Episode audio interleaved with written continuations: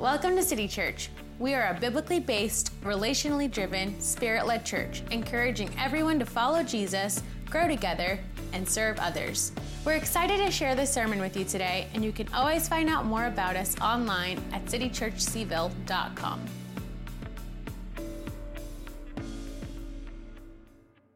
Good morning.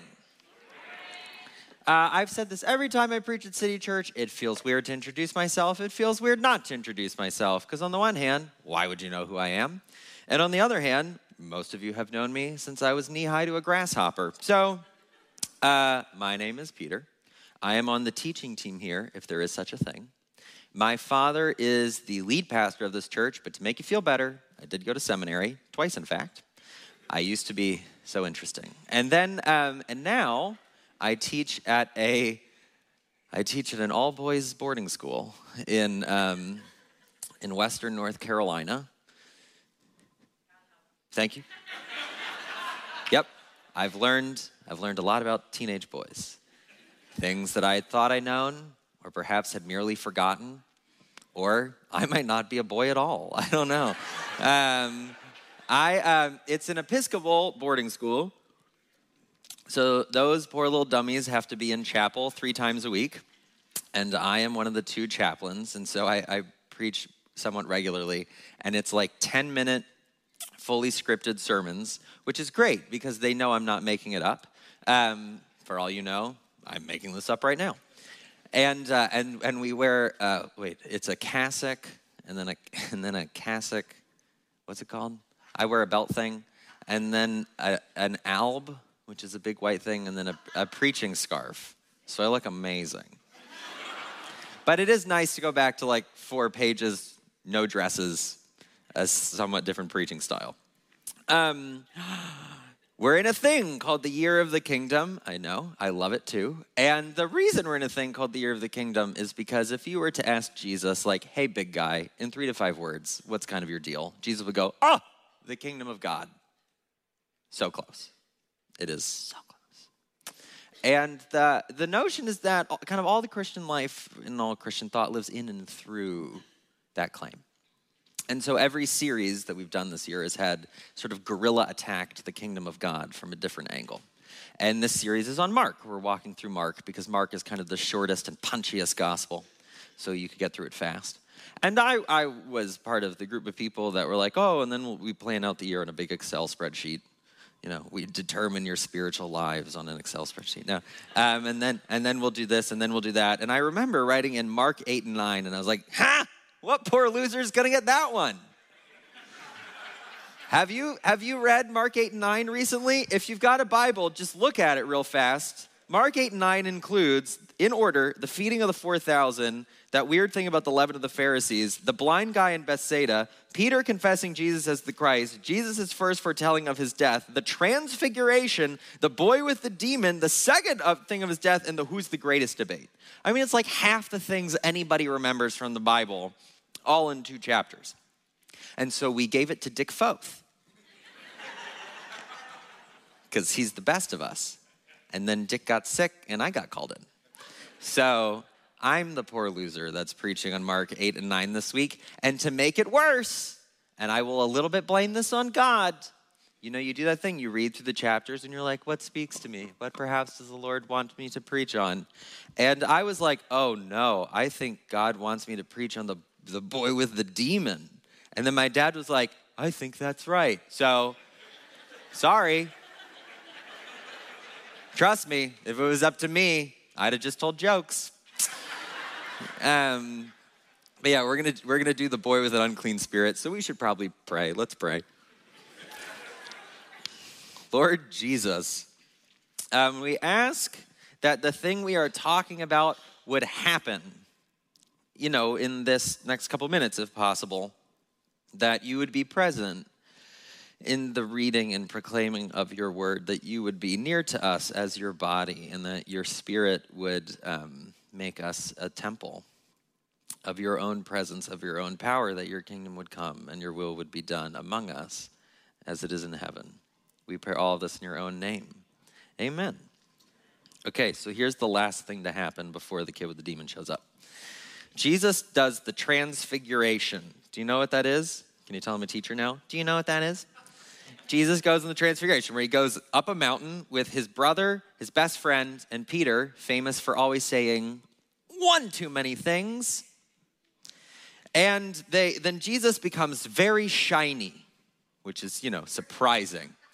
And Moses appears and Elijah. And Moses is the law and Elijah is the prophets. And the thought is they prepare Jesus for his death. In the same way that the Torah per, for, sort of foretells the death of Israel's Christ, so also the law and the prophets, they give him a pump-up speech. And then Jesus, uh, then Peter says one too many things. He's like, we should stay here. We should make tents. And that ruins it. And so Moses and his, Elijah disappear. And then they come back down the mountain. And as they're coming down the mountain, this happens. Okay, so when they came to the disciples, they saw a great crowd around them. And, and scribes arguing with the disciples. And immediately all the crowd, when they saw Jesus, assumedly because he's still kind of shiny, they were greatly amazed. And they ran up to him and they greeted him. And he asked them, what are you arguing about? Or with them. And someone from the crowd answered, teacher, I brought my son to you, for he has a spirit that makes him mute. And whenever it seizes him, it, it throws him down, and he foams and grinds his teeth, and he becomes rigid. So I asked your disciples to cast it out, and they couldn't. And he answered them, oh, faithless generation, how long am I to be with you? How long am I to bear with you? Bring him to me. And they, they brought the boy to him. And when the spirit saw Jesus, immediately it convulsed the boy. And he fell on the ground, and he rolled around, and he foamed at the mouth. And Jesus asked his father, how long has this been happening to him? And the father said, from, from childhood, and it has often cast him into fire and into water to destroy him. But if you can do, if you can do anything, have compassion on us and help us. And Jesus said to him, if you can, all things are possible for one who believes. And immediately the father of the child cried out and said, I believe, help my unbelief. And when Jesus saw that a crowd came running together, he rebuked the unclean spirit, saying to it, you mute and deaf spirit, I command you, come out of him and never enter him again. And after crying out and convulsing him terribly, it came out. And the boy was like a corpse, so most of them said, oh, he's dead. But Jesus took him by the hand and lifted him up, and he rose. And when Jesus entered the house, his disciples asked him privately, why, why could we not cast it out? And Jesus said to them, this kind cannot be cast out, cannot be driven out by anything but prayer. Okay, uh, when I read the story, do you know what a Celtic prayer labyrinth is? Episcopalians love them, I've learned. They're like a circle thing, usually like in the back of a church, like behind the building. And you, you're supposed to pray and you walk around the layers and you kind of get, you get closer and closer to the middle. It's kind of, and then you sort of arrive in the middle and you become a fully enlightened being. No, you arrive in the middle as you're praying and then you kind of walk out. And, and this is just me, but when I read this story, when I read this story, that's kind of what it felt like. Like the, the biblical authors um, are somewhat ahead of their time in their ability to be very conscious about where they throw their readers' attention. So like good novelists. And if you look at where Mark throws your attention, he kind of brings you like more and more slowly into the center of a very thorny problem. So on the outside, as Jesus is coming down a mountain, they saw a great crowd. I don't know about your experience with crowds, but I find them routinely unhelpful. I've been in one fight in my entire life. I was in second grade. I was I, even smaller than I am now. Can you believe it? And um, I didn't really know what was going on, but at some point I realized that me and this other kid, who was much more in shape than I was, were being surrounded by a circle. Now, I don't know what I did, but all of a sudden I was like, oh my gosh, we're in a fight. And I did as best I knew to do, which was to strike a Power Rangers pose. I don't know if you know this either, but that doesn't work in real life. And so this kid walked entirely unimpeded across the circle and punched me in the face. And I stumbled back and I tripped over the board that holds the cut up cheap tire stuff in the playground. Do you know what I mean? And I fell backwards crying, and the crowd immediately disbanded. They're like, oh, no. So anyway. What I needed was someone to be in like, look, you little weirdo, the Power Rangers thing doesn't work. We will defend you. But instead, they just stood there watching, as crowds do. Now, Jesus doesn't know this yet, but at the center of the crowd, in the middle of all this, there's a kid who's having a demonic epileptic seizure. But when it happens, this crowd just like gawks at it. They just stare at it. It's one of the most annoying things, to put it lightly, when something goes wrong, for people to just stare. And then, and then the next layer in the circle are these, are the scribes. In the ancient world, law school was Bible study. So you studied the law of the Torah, and then you would you specialize in kind of the interpretation of the Torah and the writing of contracts and all this stuff. And that's what the scribes do. They're somewhat overeducated legal scholars slash clergy.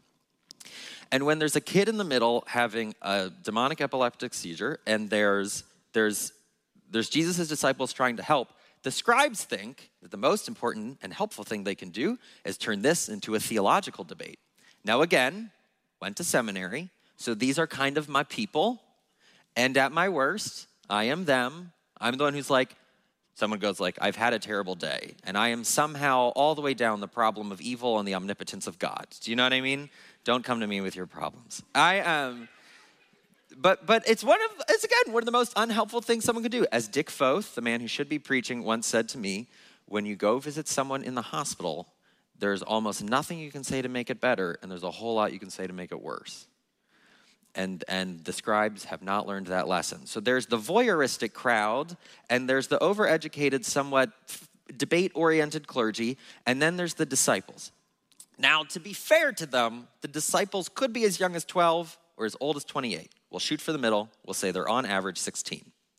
I have learned a lot about sixteen-year-old boys recently. As I live with three hundred of them on top of a mountain, I have made a grave mistake. And um, and they're not evil, but they are destructive. And they have a lot of energy that moves in various places, and they always smell a little weird. And they, they um, all they want to do is score goals and touch each other and yell. That's all they're really interested in. So they're, you know, a little hapless. But these disciples have already had this experience where Jesus goes like, you twelve, you twelve, you go on a missions trip for a week and don't take anything with you. And um, if people, tell them about the kingdom of God and heal them if they're sick and cast out demons if they have them. And what do you know? It works. And so the twelve, they go out and they do the stuff. They do the kingdom stuff. And they come back rejoicing. So these hapless teenage boy disciples, they've had this experience before of them being able to do the stuff. But now they're having an experience that I imagine you have also probably had, where you find yourself, and I don't mean to be judgmental, but you find yourself to be spiritually incompetent for the task in front of you. Someone comes to you for help, they come for you to you for advice or you for prayer, and and you, as it turns out, you're you're it feels like you're not good enough. The summer after I, I graduated U V A, um, someone who I had not known in Chi Alpha, but was in Chi Alpha, if you know Chi Alpha, Um, asked if I would pray with her to receive the Holy Spirit, which, as you know, is kind of a thing. And when you receive the Holy Spirit, you're supposed to feel something. At best, you're supposed to do something, like levitate. But at least you're supposed to have a warm feeling. I mean, at the very least. And so I was I was then at a church in Virginia Beach for the summer, and we sat down with to pray, and you know, in the sanctuary kind of thing. And um, I, I did the prayer. I did the like, Lord Jesus, come, we'll receive the Holy Spirit. And I did, you know, kind of like, are you feeling anything? And she's like, no. And I was like, we'll try again. And so we tried again. We we tried again like four times. And at first I thought I was angry at God when she left. But in fact, I was I I was crippled somehow by the knowledge that I maybe, I don't know, it wasn't enough. And and. Look, I'm not I'm not trying to ruin the doctrine of grace or something, or, or say that like we are saved by our works, or to say that what we need in life is more standards. We need more standards about how well or how poorly we're doing. But what I am saying is that Jesus promised the world that in his kingdom things would be different. And if you choose to follow him and you kind of, you put the Jesus thing on your bumper, well, people should rightly expect that with us things are different. and that if he could do the stuff, we could do the stuff. There's a, there's a journey of how that works. I mean, Christian life is growth, all granted, totally. But from a certain point of view, surely, surely, Jesus intends and we want things with people who follow him and bear his name to be different, to be able to love as he loves and heal as he heals and speak as he speaks. And, and they can't do it. The voyeuristic crowd and the overeducated clergy and the somewhat spiritually incompetent disciples. And then when Jesus goes, what are you fighting about? It's not the disciples, it's this guy who yells out from the crowd, my kid has a problem and, and no one can help. I, I don't have kids, again, single, twenty-eight, boys boarding school. But I'm told that when you have kids, it's sort of like someone takes your heart and, and births it outside of your body. And and now, and now, you know, actually your pain is easier to bear than witnessing the pain of this, of this other thing. At the opening of the Gospel of Luke, Mary and Joseph bring little Jesus into the temple to um, to dedicate him to the Lord. And this old guy, Simeon, walks up totally uninvited and just starts giving him a bunch of advice. And one of the things, he looks at Mary and he says, and a sword will pierce your heart also. The Gospels know the kind of pain this man is in, the pain of watching your child in pain. And then at the center of the story, in the middle of the Irish prayer labyrinth, there's this boy who's got a, he's got a demon. There's a human being who can't help themselves. He can't beat the disease. He can't beat the addiction. He can't fix his relationships. He can't get the money. He can't, he sees the problem. He lives the problem. He suffers the problem. He can't do anything about it. If you were, if you were trying to write the stories about Jesus that convinced people to kind of like, join your movement, everything is great. A story where there's the unhelpful crowd and the debating religious authorities and the incompetent. So, and at the center, my God, there's a demon. That is not the book you would write. If, however, you wanted to give a somewhat chillingly realistic account of what life can be like when it's at its worst, I think that's the story you'd, you'd write. You're right, the crowd can't help, and the people who are supposed to help can't help, and I can't help my kid, and I can't help myself. And that's what Jesus walks into. He walks into, he comes off a mountaintop experience, and he walks He walks into this mess and he tells the demon to leave. Okay, sidebar on demons. They're not scary. I know they sound scary. They're not that scary. Jesus grew up in a culture in which um, if anything went wrong, it was a demon. Like if you looked crazy or you had sneezed too hard, people thought you had a demon. We, by contrast, live in a culture in which like nothing is a demon at all, which means like, yeah, they might have overdone it. But when it comes to us, I think when we read stories about demons, we're like, I don't have a framework for that. That is very creepy. I don't, can't we just say it's epilepsy and call it a day? But um, but I, I actually don't think demons themselves are scary. I think it's just we are we are born into a culture that leaves us like deeply under-resourced for thinking about or like feeling about or approaching things. It just feels like woo-woo scary to us. So I just assure you, should you ever meet a demon, no reason to be scared. And in fact, this story, if it didn't have the last couple verses, would be just that. It would just be a story about a big bad demon and a little boy. And maybe the point of the sermon would then be, if you're going to be a real Christian, you gotta believe in demons. But in actual fact, that is not what the story is about. The story is about Jesus defeating the demon, which is to say, I think, the point of this story, as those stories have only one point, but the point of this story is not that there are demons. It is that there is nothing, finally, that can stop the kingdom of God when it comes in its power. There's no crowd too indifferent. There's never too many people who went to seminary. There's never too many people that haven't learned the lessons they need to be need to do to like really do the stuff with Jesus. There aren't not too many like not hardcore enough disciples. There's there's no pain of being a parent that can stand in its way, and there's no demon that can get you in its teeth.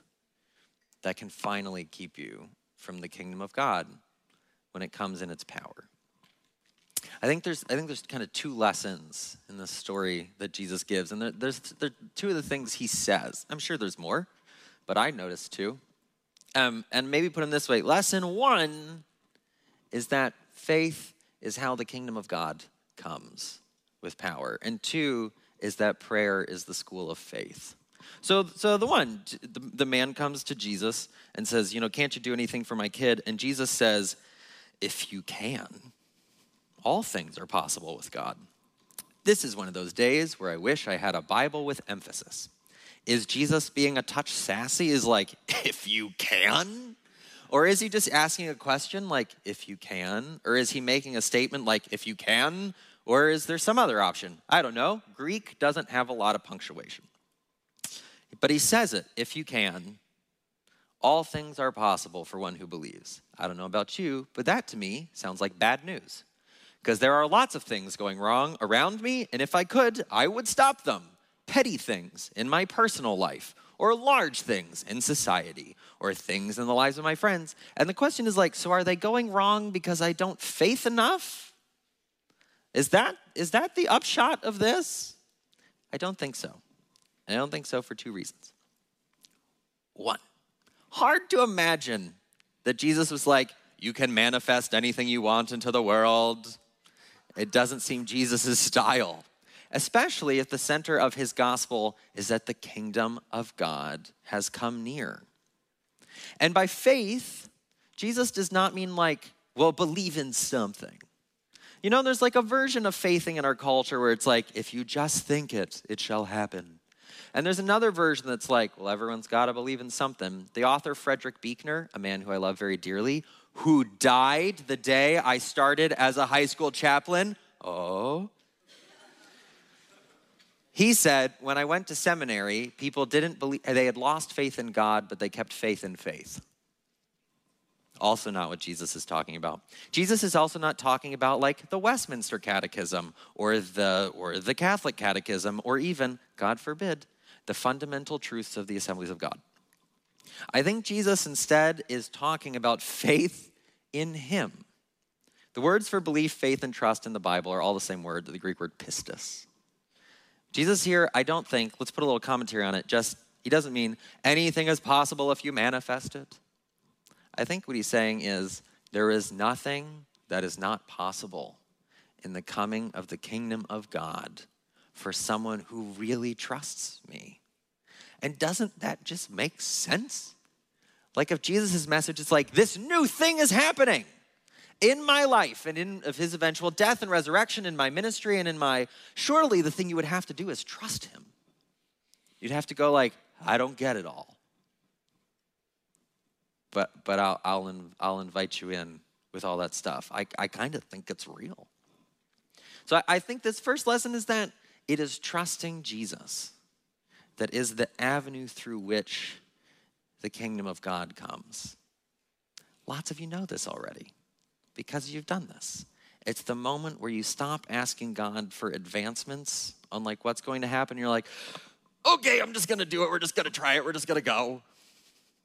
That like God can actually do something. Maybe in your work, maybe in your calling, maybe it was one of those crazy days where a miracle happened. But faith is how the kingdom of God comes. And when you hear that, maybe you then have this also unpleasant idea, oh me, oh my, I don't feel like I have faith all the time, which is exactly what the Father says. Did you clock that? Jesus goes, all things are possible for one who believes. And the Father goes like, well, I believe mostly. I believe sometimes. I believe kinda. I really try to believe. Which is what I would also say. And if you're probably being honest, what you would also say. I, I do. I It's real. It's not, it's not real. I do believe and I'm here and I buy it. But then there's also these things where I'm like, ah, I don't know if I can do that. And and so Jesus, with compassion, still heals his son. It's not that he doesn't heal his son, but at the end of the story, when Jesus goes, this kind can only be cast out by prayer, we kind of have two points on this theological corkboard. There's all things are possible for one who believes, but this kind can only be cast out by prayer. And if you put those together, I think what Jesus is saying is that prayer is the place where you learn the faith that brings the kingdom of God. And doesn't that also kind of make sense? Because I don't know if you know this, but that screen is not God. So when we stand up to pray together and you stare at the screen or you close your eyes, your eyelids also not being God, prayer itself becomes an exercise of faith. You have to sort of think you're talking to someone who doesn't look or feel or seem to be there. And yet, we believe that when we pray, the Father who loves us hears us. F- prayer itself is kind of an act of faith, and the simplest act of faith. So, what I would like to do is offer us some time to go to the school of faith in prayer.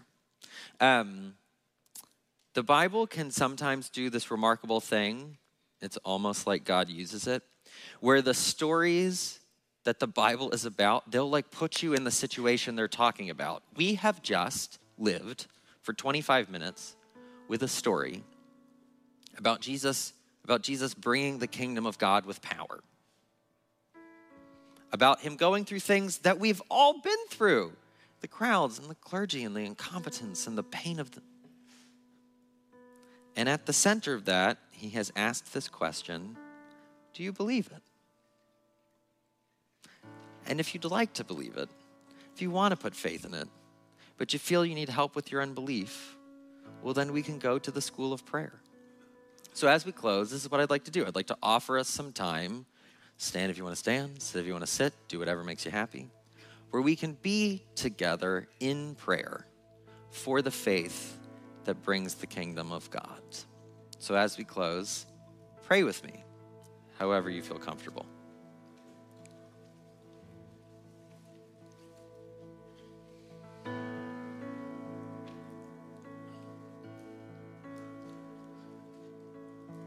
Holy Spirit, um, faith is a gift that you give.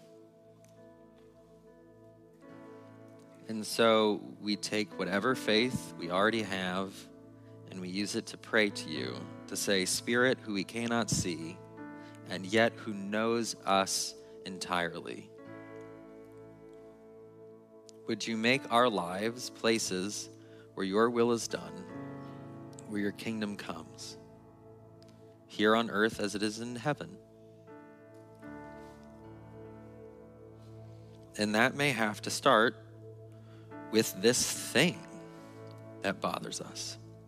Indifference like the crowd, hard-heartedness like the scribes, a sense of failure like the disciples, the brokenheartedness of the Father, or maybe a real, genuine, actual issue.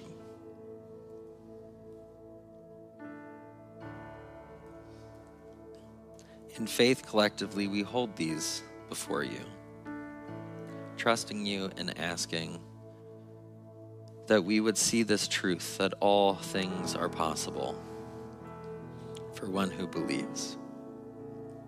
May nothing stand in your way, Lord Jesus.